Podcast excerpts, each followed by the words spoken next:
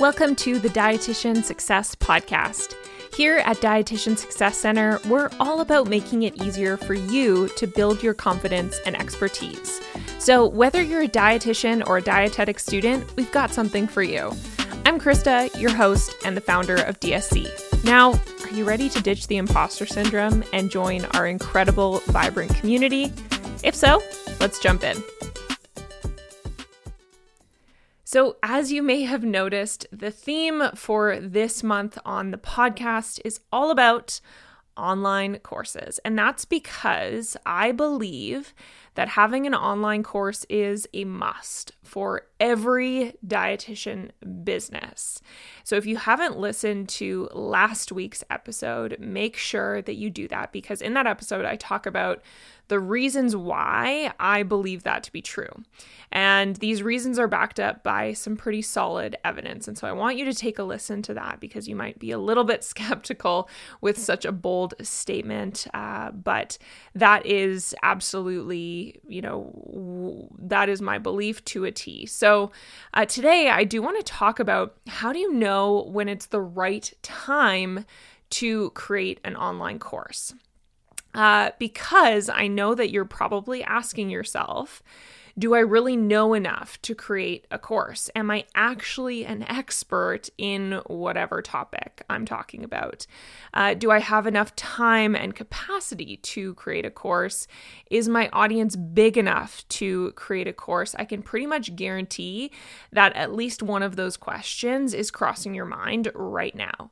Um, and so that's why I want to talk about four ways to know if you are ready to create an online course. And these are four tangible ways that you can either check yes or you can check no to. And they're going to really help you understand is now the right time. So, Number one way to know if you are ready to create an online course is have you worked with clients one on one on the topic that you want to create a course about. And that's just a yes or a no. And I'm not going to say the exact number of clients that you should have worked with because I think that largely depends on the subject matter that you're teaching. Uh, but in my opinion, working with at least a few, at least a handful of one on one clients is super important because it helps you understand a few things that you wouldn't know otherwise. Uh, the first thing is where are they at from a knowledge perspective? Uh, otherwise, it's really easy to underestimate or overestimate somebody's background knowledge, and you really need to have an understanding of that before you create a course.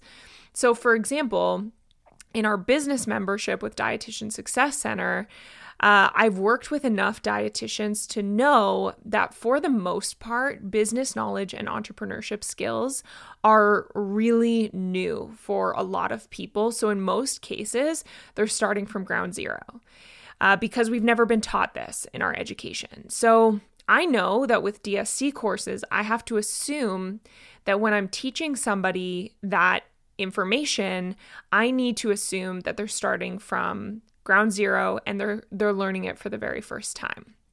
And I think that we have a bit of a tendency to overestimate people's knowledge around certain topics, specifically when it comes to nutrition. So, I would suggest working with at least a handful of people so that you have a pretty good understanding of the knowledge level that they're starting with. This also ensures that you understand some of those unique challenges that they bring to the table, which you can then help address through your course content. So again, bringing it back to Dietitian Success Center, um, I know, which was which was an interesting learning for me. I know that a lot of my audience really struggles with the tech side of things. And I actually personally really enjoy tech. I love tech. I love fiddling around with different programs, but that's not the case for most people in my audience. And so I need to know that because otherwise I might just assume that everyone comes to the table with the same tech knowledge or tech understanding or tech appreciation as I do, when in reality they don't. And so I need to know that whenever there's something tech related that needs to be broken down, then I need to do that in order to make sure that the information is uh, digestible and is actually accessible for them. Um, and this is such an important learning, right? Because if something isn't a challenge for you, you might not recognize that it is a challenge for other people. Uh, and so we need to recognize and we need to respect that. So that is number one. Have you worked with clients one on one on the topic that you want to create a course about? Number two, have you noticed consistent themes that you're teaching over and over again? And so, by themes, I am referring to topics that keep coming up for your ideal client.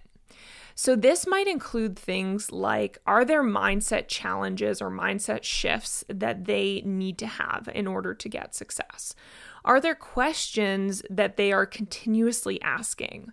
Are there topics that they are they're curious about and they want to know more about? Um, and then most commonly, I think that these these themes or these topics would actually be related to uh, the nutrition content that you are teaching people. So, for instance, for diabetes, are you constantly teaching people about fiber? Are you teaching them about carb counting? Are you teaching them about the plate model? About handy portion sizes, whatever that might be? Are you teaching people about grocery shopping and meal planning, about food swaps, about pathophysiology of their nutrition related condition, and symptom management. So, are there these topics that you keep teaching over and over again? I guarantee you that there are absolutely some. And the reason why this is so important is because if you're teaching the same thing over and over again, there's no reason why it can't be automated in an online course. Uh, and you might be thinking, yeah, but each client is unique. And of course, every client is unique. That is absolutely true. But I do guarantee you that there are some core curriculum that is valuable to each client that you work with. Um, and there's absolutely lessons that you can teach that they don't already know. So why not give them the opportunity to learn in that way?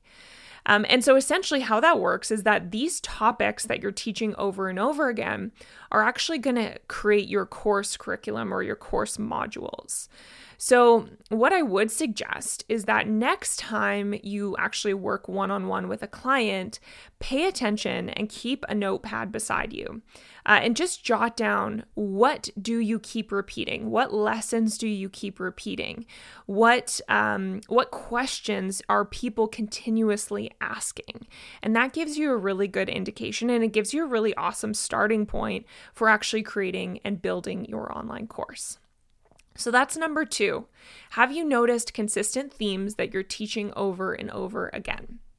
So, number three is Are you willing to commit to the long term success of your business? So, this sounds like a pretty big question, but uh, one of the biggest objections that I hear from people when I talk about online courses is, yeah, but I don't have time to do that right now. And what if it doesn't sell and I invest the time and the energy into it? Um, so, what I want you to do is, I want you to reframe your thinking a little bit around the process of building and creating an online course. So, I want you to consider is your online course something that you can only sell one time, or is it something that you can sell over and over and over again for years and years and years to come. So we tend to get really stuck in short term thinking. I don't have the capacity now. And so, what if it doesn't sell the first time that I launch it? Uh, and so the awesome thing is about online courses is that you can continue to sell it, you can continue to launch it over and over and over again. A course is a long term asset in your business. Working one on one with a client is not a long term asset. Um, it may be if you want to, if if they happen to want to come see you again in the future, but a course is long term. You invest time and energy now and it continues to pay dividends for years to come. So that's number 3 is are you willing to commit to the long-term success of your business? And then number 4 is have you started to build an audience? So notice here how I said have you started? Um, I'm not giving you a specific number of people who need to be in your audience, and by audience, I'm referring to social media followers and or an email list. Um, in order to sell an online course, you do have to have an audience. Um, it doesn't have to be big, but your audience does need to include people who you would consider to be your ideal client. And so you might be thinking, but what if my audience isn't big enough right now? Um, and what I would say to that is okay, but is your audience growing? Even if it's slowly growing, is it growing? If the answer is yes, then we can make the assumption that if you continue doing what you're doing, your audience is going to continue to grow. Um, and we can do things to expedite this process. We can ensure that your content marketing strategy is on point. We can ensure that you have a really valuable lead magnet in order to build up your audience. But the great thing about creating a course is that you can continue to grow your audience while you're creating your course. Um, and in fact, you can actually use it as a way to grow your audience as well. So for me, uh, I previously in in my business, and I'll probably keep doing it. I'm still still TBD on that, but um, I would do a business boot camp every quarter, and that was a way to enroll people into my coaching program, which included my online course. Um, and so that was essentially a, a, lead magnet that I would, it was a free business boot camp that people could sign up for. And that was a great way to be able to actually grow my email list. I found that it, it brought a lot of people to my email list, but then in turn, it was also a great way to enroll people in my course. So it's really an awesome combination. It's a way that we can build our course while we're building our audience, and we can also use our course to build our audience. So it's a really great little uh, little gift that keeps on giving, really. Um, so to summarize, the four ways to know if we are ready to create an online course. Number one, have you worked with clients one on one on the topic that you want to create a course about? That's number one. Doesn't have to be a lot of clients, but I just want to make sure that you're coming to the table understanding the knowledge level that they're at and some of those challenges that they're experiencing. Number two is have you noticed consistent themes that you are teaching over and over again? Number three, are you willing to commit to the long term success of your business? Because building a course is a long term asset that you can continue to sell over and over and over again, which is awesome. And then number four is have you started to build an audience? And that's the great thing is you can continue to build your audience as you are creating your course. So, if you haven't already, make sure that you check out the free online course checklist. You can download it now uh, via either the link below in this podcast description, or you can head over to dietitiansuccesscenter.com and just click the tab freebie and you will see the online course checklist there. It will actually walk you through all of those key steps to consider when you're creating an online course from ideation to actually selling the course because it can be really confusing, it can be really overwhelming. So it gives you that prescribed path that you can follow. All right.